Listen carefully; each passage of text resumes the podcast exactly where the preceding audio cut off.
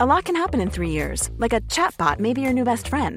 But what won't change? Needing health insurance. UnitedHealthcare Tri-Term Medical Plans, underwritten by Golden Rule Insurance Company, offer flexible, budget-friendly coverage that lasts nearly 3 years in some states. Learn more at UH1.com.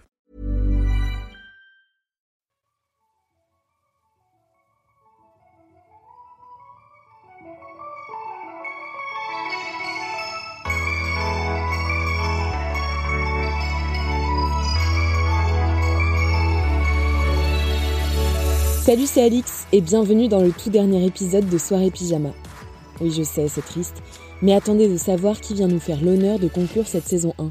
Il s'agit de l'incroyable Chilla, que vous connaissez certainement grâce à son album Moon, sorti en juillet 2019. Et d'ailleurs, elle vient tout juste de sortir un nouveau projet que je vous conseille d'aller écouter immédiatement, après ce podcast bien sûr, et qui s'appelle « Toi mon amour ». Avant ça, elle avait aussi participé au projet Shoot, aux côtés de Sally, Joanna, Canis, Vicky R et Alicia, un son qui donne confiance en soi à coup sûr. Je vous laisse avec elle et Paola, qui lui lance le défi d'un fuck marry kill difficile entre Shay, Diams et Keny Arkana. Donc Shay en premier. Ensuite, on a Diams qui t'a beaucoup inspiré, à ce que j'ai compris. Oui, enfin, elle fait partie des artistes qui m'ont bien inspiré. Enfin, j'ai passé une partie de mon adolescence sur ces sons, comme la plupart des gens de ma génération, je pense. Oui, complètement. Et la dernière, c'est Keny Arkana. Alors, elle, c'est parce que tu cites souvent une de ses phrases. Ouais. Je vais te laisser la dire. La vie, c'est l'espoir. Si tu en as plus, t'es comme mort. Et vivre relève de l'exploit. Moi, j'adore. Et tu dis que cette phrase, en fait, te poursuit depuis plusieurs années maintenant, que ça a été un peu un déclic. Bah, c'est vrai que quand j'étais jeune, j'écoutais ce fameux morceau Victoria, que j'ai écouté depuis que j'étais gamine. Et c'est vrai que c'est une des phrases sur lesquelles j'ai un peu axé à mon mantra, quoi. C'est de se dire, bon, quand on a un objectif ou une envie en tête, il faut toujours garder l'espoir que, en tout cas, ça pourra... s'accomplir, au même titre que dans les relations. Enfin voilà, émotionnellement parlant, je pense que quand tu mets de l'espoir, tu attires aussi quelque chose de positif. Et c'est vrai que, en tout cas, les moments où j'ai un peu perdu espoir dans ma vie, c'est des moments où j'étais en détresse. Et je pense que c'est vrai que ça fait partie des éléments, en tout cas en ce qui me concerne, émotionnellement parlant, quand j'ai de l'espoir, ça me permet d'avancer. Et du coup, est-ce que tu as réussi à faire un choix ? Bah, du coup, pour la nuit, je dirais Shay, parce que c'est une artiste qui a des tubes, que ses tubes, ils sont incontournables, et que quand on est en soirée, s'il y a du Shay qui passe, il y a forcément tout le monde qui bouge, qui twerk, qui se la raconte. Donc, moi, tu me mets du Shay en soirée, forcément, je vais m'ambiancer, donc... Donc passer une soirée avec Shay, encore mieux. Bah ouais, carrément. Moi, c'est vrai que je vais pas trop en soirée de base, mais si je vais en soirée, il faut qu'il y ait du bon son. Faut que ça tourne autour du hip-hop, du dancehall, enfin des choses qui sont assez rythmées et sur lesquelles on peut faire de l'attitude, on peut bouger. Moi, si je vais en soirée, c'est notamment pour danser aussi, donc même si je sais pas du tout bien danser, mais en tout cas Shay en soirée, c'est incontournable et je dirais même presque obligatoire.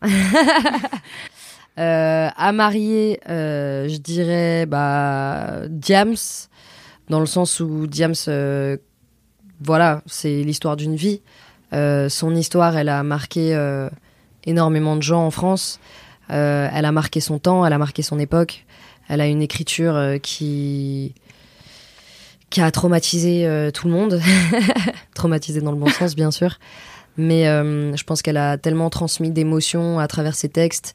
Elle a tellement guidé toute une jeunesse et plus encore, parce que c'était du 7-77 ans, Diams, qu'elle touchait. Donc c'est vrai que en tout cas en ce qui me concerne, je trouve que c'est une artiste qui a vraiment marqué son temps et qu'on gardera à vie, quoi. De nouveau, tu mets un La Boulette dans une soirée, que ça soit il y a 10 ans ou dans 10 ans. On sait que les gens connaissent le morceau, ça suivra le cours de l'avenir, parce que elle a été trop importante dans le milieu artistique et notamment dans le rap pour qu'on l'oublie et pour qu'elle passe à travers les filets.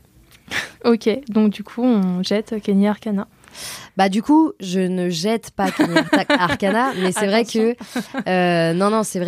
Keny Arkana, à contrario, c'est une artiste que j'ai assez écoutée mais je ne connais pas l'intégralité de son univers. Moi, j'ai vraiment été marquée par ce morceau Victoria. Je pense que c'est justement déjà beaucoup.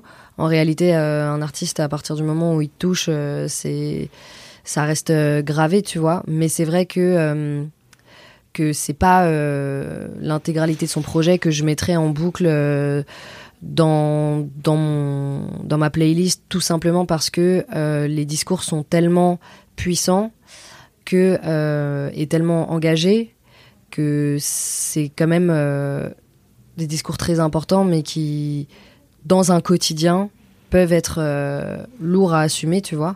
Moi, c'est vrai que j'écoute de la musique pour vivre des émotions et vibrer. Pour la joie, pour la tristesse, et vivre pleinement ses émotions, voire les intensifier, ses émotions, tu vois. Mais c'est vrai que la musique qui me touche le plus, ça reste des musiques très mélodieuses. Tu vois, je suis dans le rap, mais je suis une chanteuse avant d'être une rappeuse. Même le projet là que je vais présenter à l'avenir, il y a beaucoup plus de mélodies qu'avant, et j'ai tendance à écouter, comme je le disais, pas mal de soul, de rap, de reggae. Et c'est vrai que je me suis un peu détachée du rap conscient, hip-hop français, tout simplement parce que quand j'écoute ça, c'est pour encaisser un discours, mais je pourrais pas le mettre en boucle sans arrêt, ce discours, parce que je pense qu'il y a un moment où, avec ton extra-lucidité, il y a de quoi passer une mauvaise nuit après, tu vois, quand t'es trop conscient... Moi, j'ai besoin de m'évader avec la musique. Et c'est ce que tu expliquais aussi dans certaines interviews, que sur ton album, j'y arrivais, Moon, tu t'avais fait en sorte aussi de plus mêler musique et rap, de mettre moins de contenu textuel, en fait, de moins enchaîner sur le flow, etc., pour que ce soit plus musical, etc. C'est en lien avec ça Bah, c'est vrai qu'en fait... moi, j'ai une forme de dualité dans ma personnalité, tu vois, qui est évidente, c'est que j'ai cet aspect rap, brut, avec une forme, entre guillemets, de masculinité, en tout cas de puissance un peu frontale, que j'ai envie... que j'assume, tu vois, parce que j'ai écouté énormément de mecs dans ma vie, tu vois, ils font partie de mes exemples principaux. Mais c'est toujours en dualité avec ce côté, justement, beaucoup plus féminin, chanté, langoureux, léger... Et je suis arrivée dans le rap en me disant que voilà, ça manquait un peu de go, et que moi je voulais justement me représenter, et si par ricochet ça pouvait faire écho chez d'autres personnes, c'était cool, tu vois. Je suis arrivée dans le rap à la base avec des textes qui avaient quand même une certaine contenance, qui étaient engagés, alors qu'initialement, avant d'être exposée, moi, c'est quelque chose que je prenais au second degré, tu vois. Je suis quand même, dans ma vie générale, quelqu'un de très sarcastique et tout. Et c'est vrai que, instinctivement, à partir du moment où j'ai de la lumière, je me suis sentie comme le devoir de devoir transmettre des messages, tu vois. Ouais. Parce que j'avais été éduquée par des artistes qui transmettaient des messages forts, qui m'ont touchée énormément et qui m'ont éduquée. Le seul problème là-dedans, c'est que c'est que ces textes-là ont presque pris le dessus sur tout l'autre aspect de ma musique, qui est tout aussi important pour moi. Parce qu'en réalité, oui, j'ai été éduquée par des artistes, tels que Youssoufa, Diams, d'un point de vue international, Nas, tu vois, J. Cole. Mais c'est vrai que j'ai toujours été une personne qui avait besoin de compenser ça, tu vois. Donc, à contrario, d'écouter aussi des artistes, comme Booba, Damso, Hamza, ou à l'époque, 50 Cent, tu vois. Même, il y avait Eminem qui transmettait des messages de ouf et tout, tu vois. Mais c'est vrai que c'était toujours compensé par le rap un peu plus pimp qu'un riz. Et j'écoutais surtout de la musique soul, reggae, mélodieuse et R&B, tu vois. Et des artistes comme Mariah Carey, Beyoncé, Rihanna. J'ai eu énormément de modèles, parce que j'ai eu la chance d'avoir une belle culture musicale.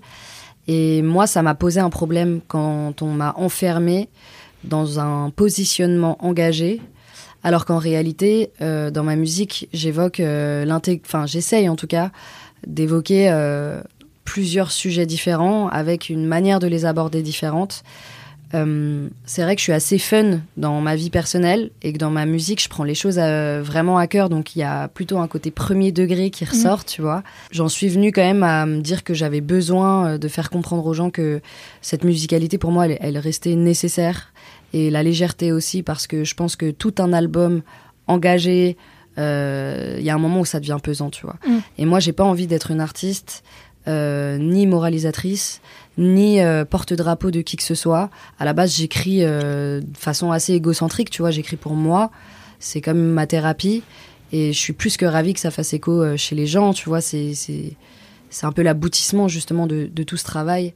Mais j'essaye de ramener de la lumière dans mon univers, et je pense que le single là que j'ai sorti, qui s'appelle « Toi mon amour », de nouveau remet un peu de fraîcheur dans cet univers, tu vois. Moi, ça me fait du bien en tout cas, de pouvoir... porter un single qui parle d'amour, dans lequel je me suis un peu livrée, j'ai livré un peu mes failles, il est un peu impudique pour moi, tu vois, ce titre, même si j'en dis pas trop. Le fait d'aborder un sujet qui est quand même très important comme l'amour, mais de façon un peu légère, ça me fait du bien, qui permettent aux gens de voyager, de se libérer, tu vois. Et je trouve que c'est la mission la plus difficile en réalité. Ouais. On va pouvoir passer à la deuxième étape du podcast. Donc, je décris un peu la table. Il y a des petits bonbons, d'ailleurs. Tu peux te servir. Okay. C'est le principe. Gentil, merci. Donc, et à côté, tu as un petit bol à questions, du coup, où il y a plusieurs questions qui te sont dédiées directement, ou alors qui concernent un peu plus un contexte un peu plus général de l'enfance, de la nostalgie, etc., okay. De la mélancolie. Okay. Voilà. Donc, tu peux piocher ta première question. Okay.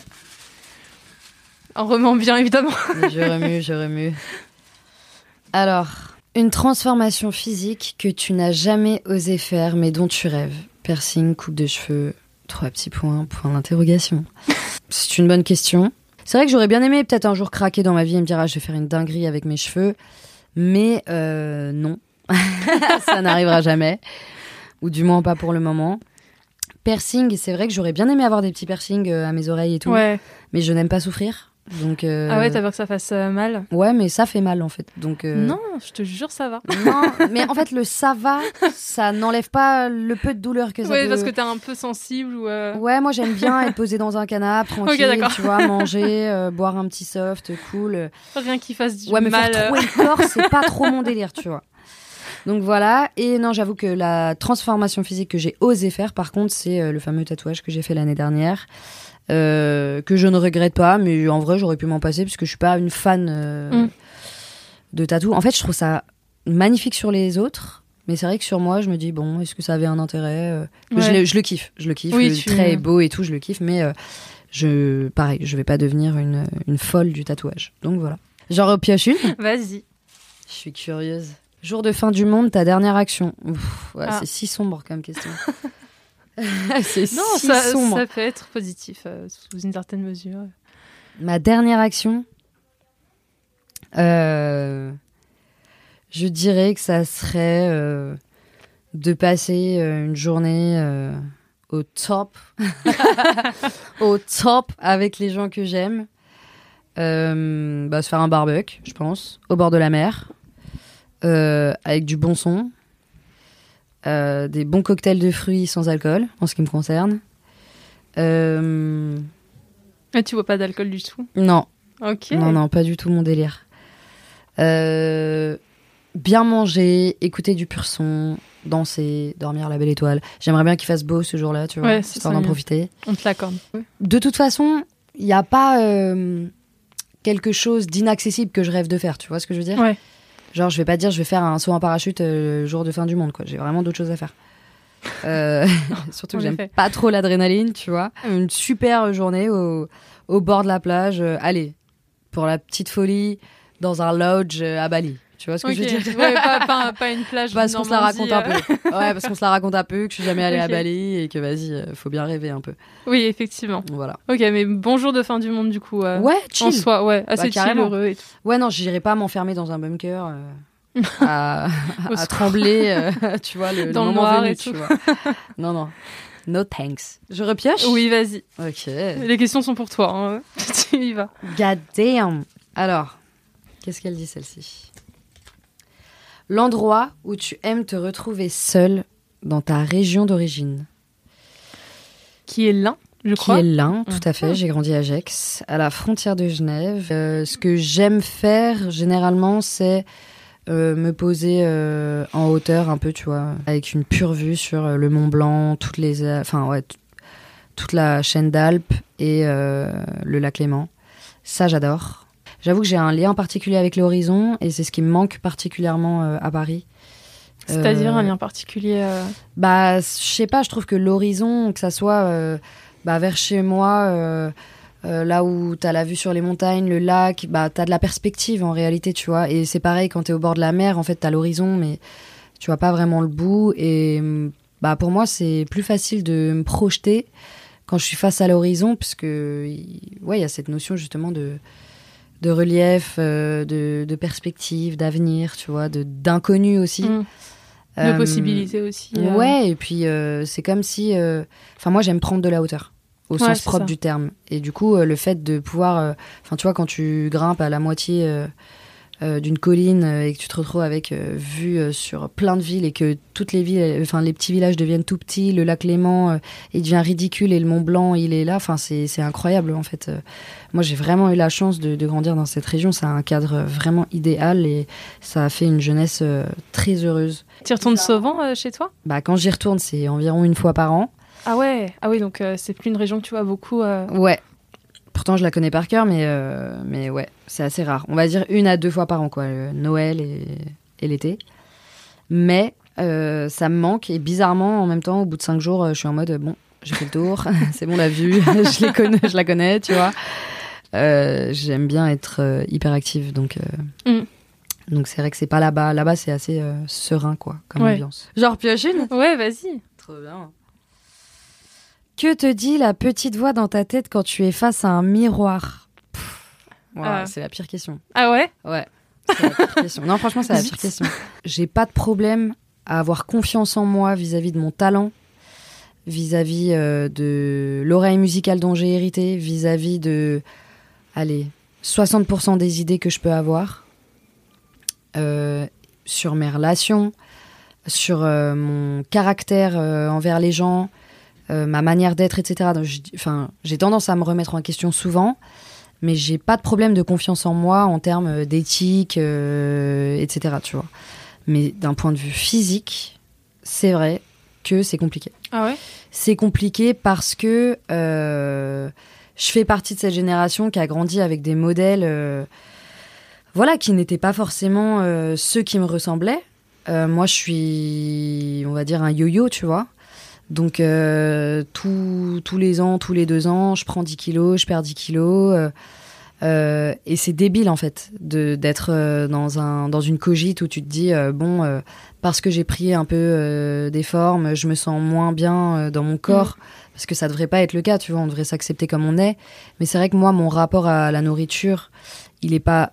compliqué, il est spontané et je suis pas du tout quelqu'un qui se prive, j'ai jamais fait de régime, c'est pas du tout mon délire, mais par contre mon rapport à la nourriture est lié à mon humeur, donc dès que je suis un peu triste, dans la mélancolie, je mange, tu vois, et s'il y a bien un truc que je déteste, c'est me priver, et je suis pas non plus quelqu'un qui est dans l'excès, tu vois, mais par contre c'est vrai que il y a des périodes où je me sens un peu mieux, un peu plus légère, tu vois. Et c'est même pas un rapport de poids pur et dur, c'est vraiment en termes de corpulence, tu vois. Et des moments où je me sens plus lourde. Et le problème, quand je me sens plus lourde, c'est que c'est un poids émotif, en réalité, tu vois. Je suis loin de me plaindre de mon gabarit, tu vois. Mais c'est vrai que... En tout cas, quand je me vois prendre du poids, etc., forcément, c'est que j'ai potentiellement traversé une période qui n'était pas évidente, tu vois. Et là, je vois avec le Covid, etc., on a été enfermés pendant 1 an et demi. Comme je te disais, je suis quelqu'un de très actif.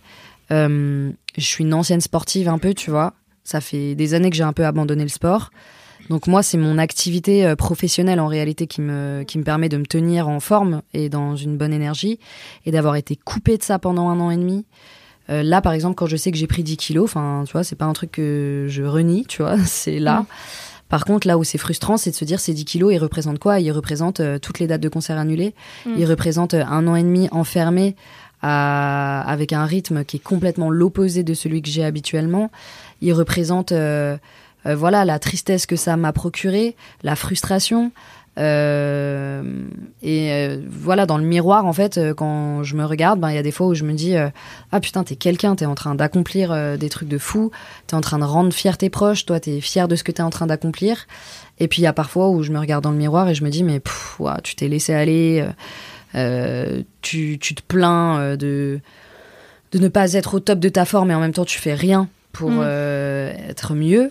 Et ça, c'est depuis que t'es petite ou ça c'est arrivé au moment où t'as commencé à avoir une visibilité médiatique, où tu t'es vue dans les médias, etc. Non, je dirais que franchement, j'ai toujours eu ça. Ouais. J'ai toujours eu ça. Ça s'est forcément amplifié parce que l'image que j'ai envie de donner aux gens de moi, c'est la meilleure version de moi-même, tu vois. Mmh. Et la meilleure version de moi-même, elle est censée voilà, avoir confiance en elle et elle est censée s'assumer, tu vois. Et en même temps, je trouve qu'il y a une forme d'hypocrisie là-dedans que j'ai pas envie de revendiquer, tu vois. Je suis pas quelqu'un d'hypocrite, je suis quelqu'un justement d'assez authentique et vrai.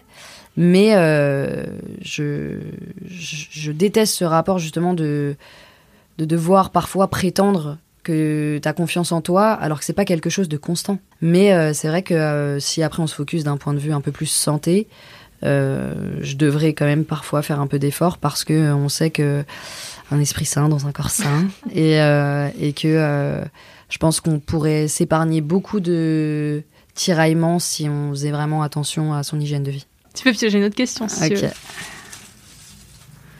Alors, quelle est ta plus grande fierté dans la vie ? C'est ce que je suis en train de créer.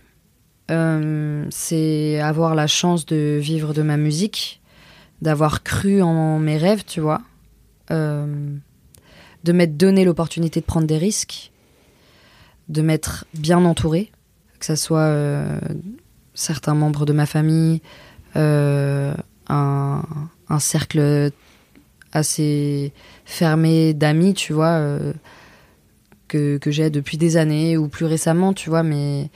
Quand je dis fermé, c'est que voilà, j'ai pas besoin d'avoir 20 000 potes, mais ceux que j'ai, bah, je sais que c'est les bons et c'est ceux qui restent, tu vois. Le noyau dur, comme tu l'appelles souvent. Ce fameux noyau dur. Ma plus grande fierté, c'est de rendre fiers mes proches, même si c'est pas forcément simple à vivre. Enfin, je pense notamment à ma mère. C'est vrai que forcément, je suis moins présente, je la vois moins souvent, parce que je suis très, très investie dans ce que je fais. Et que je me laisse pas forcément le temps de me reposer tant que j'ai l'impression de pas avoir, enfin de pas être allée au bout de quelque chose, tu vois. Je pense, en tout cas, j'espère faire un peu honneur à mon héritage, tu vois. Ok. Oui, d'héritage malgache, du coup, c'est ce que tu disais. Ouais, enfin, mon héritage familial, de manière générale. Enfin, moi, c'est vrai que la musique, elle est hyper liée à mon père, que j'ai perdu quand j'avais 14 ans, qui, lui, du coup, était malgache, tu vois. Mais c'est vrai que... Enfin, c'est comme si, tu vois, j'avais un peu un ange gardien au-dessus de mon épaule qui me permettait d'accomplir tout ça. Et je suis assez fière de rester, en tout cas, sur une ligne déterminée... De réussite en tout cas, tu vois. Ouais. Et même dans l'échec, j'essaye de tirer de la réussite, tu vois, donc ou de l'apprentissage. Ouais, c'est ça.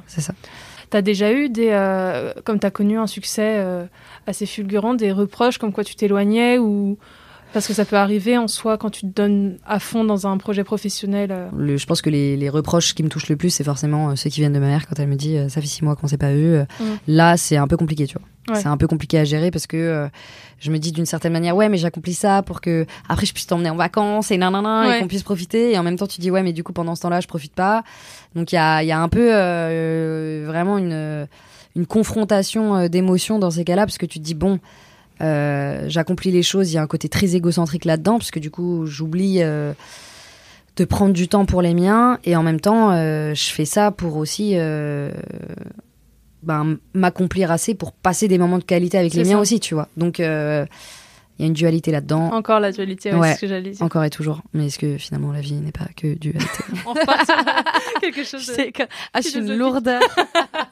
Je suis si lourde.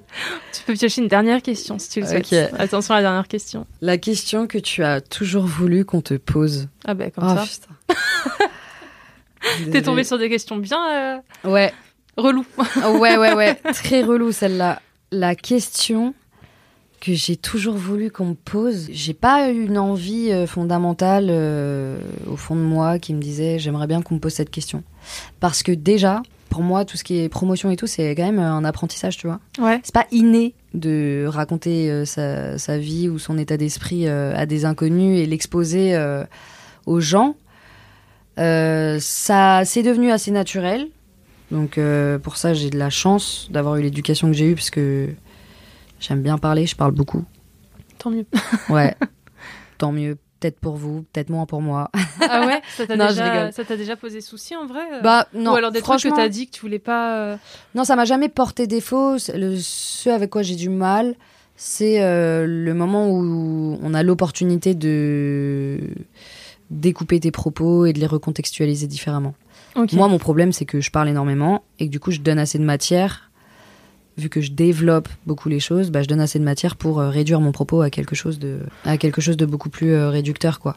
Donc, c'est vrai que parfois, il y a des questions que j'aurais bien aimé qu'on me pose pas, tu vois. Okay.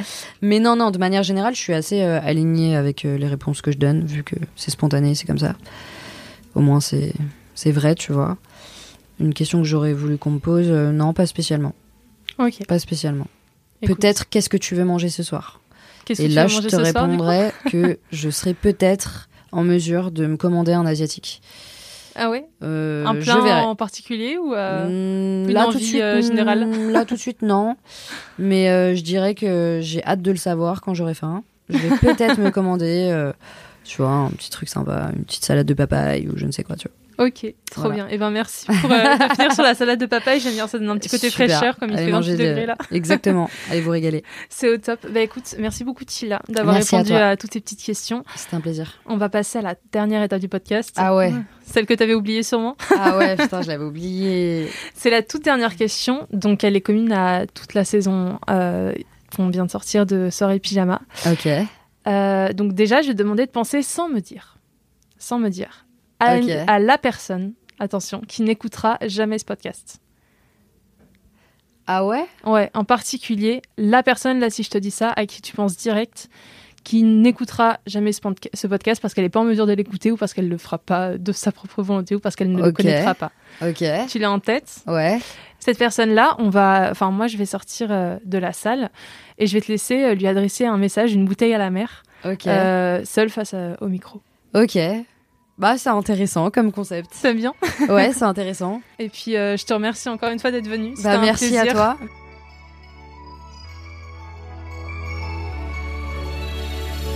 Mademoiselle, vous m'avez en PLS là. Je pense que la personne à qui je voudrais m'adresser, ça serait... Enfin, qui n'écoutera probablement pas ce podcast, ça serait... Bah, Amy Winehouse. Vu que t'es morte. Amy Winehouse, merci d'avoir inspiré ma vie. Merci de m'avoir donné envie de chanter, de m'être rendu compte que mon anglais était tellement éclaté au sol qu'il fallait que je chante en français. Je voudrais remercier aussi tous les rappeurs US qui m'ont donné envie de me la raconter dans mes textes. Toutes les personnes qui ne peuvent pas écouter ce podcast et qui m'ont inspirée ou même blessée ou même oubliée. Ou à toutes les personnes qui n'écoutent pas ce podcast mais qui viennent me voir en concert. Les proches de ma famille, présents ou pas. En fait, toutes les personnes qui n'écouteront pas ce podcast, eh bien, je vous embrasse, tout simplement. Merci, c'est tout pour moi. Allez, tout bien, bisous. Merci, chers auditeurs et auditrices, d'avoir écouté ce dernier épisode de la première saison de Soirée Pyjama. Et si vous n'avez pas encore écouté les autres épisodes, mais qu'attendez-vous ? Vous y découvrirez des personnalités toutes plus géniales les unes que les autres qui constituent la jeunesse qu'on a envie d'entendre aujourd'hui chez Mademoiselle. Et n'oubliez pas de nous mettre 5 étoiles sur Apple Podcast et de nous laisser un petit commentaire, vous connaissez le topo. Allez, je vous laisse et peut-être à bientôt dans Soirée Pyjama.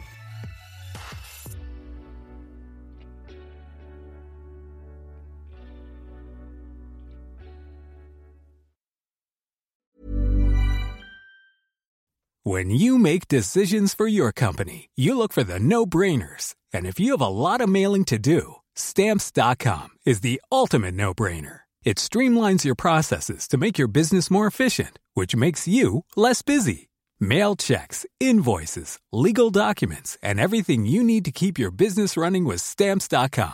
Seamlessly connect with every major marketplace and shopping cart. Schedule package pickups and see your cheapest and fastest shipping options from different carriers. With rates up to 89% off USPS and UPS rates. And with the Stamps.com mobile app, you can take care of mailing and shipping wherever you are. Make the same no-brainer decision as over 1 million other businesses with Stamps.com. Sign up with code PROGRAM for a 4-week trial, plus free postage and a free digital scale. No long-term commitments or contracts. That's stamps.com. Code program.